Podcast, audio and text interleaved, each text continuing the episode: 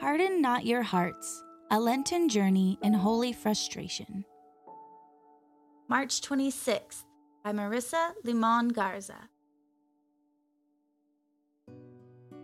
This is Marisa Limon Garza with the Hope Border Institute. The privilege of being paid to do the work of justice at the southern border isn't lost on me. The idea that one can be compensated for living out an expression of their faith is an awesome responsibility. It's tempting to look at my work and give myself an automatic A plus. After all, I am centering migrants in all humanitarian and advocacy efforts, developing strong political analysis, committing to coalition work, and speaking truth to power. Yet it's when I tick off items from my good works list that I become the Pharisee in today's gospel.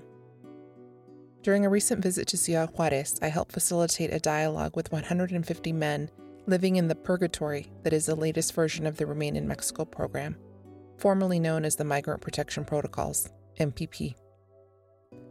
My initial take was that this version of the program would be less harmful, impact fewer people, and would hopefully be reversed sooner rather than later so not such a big deal in the grand scheme of things. These men's testimonies revealed my short sightedness.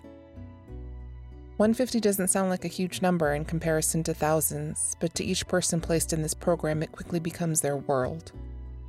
These men made me remember that the lack of legal representation, the months long stretches between court dates, the close quarters of a migrant shelter, and the mental anguish add to their continued suffering despite already fleeing violence and persecution in their countries of origin. One person ensnared in the program is one too many. Humbled by this experience, I recognize that my good works list is of no service here. Instead, I am called to act like the tax collector by thinking differently and continuing to discern how to put my ministry to use in their service.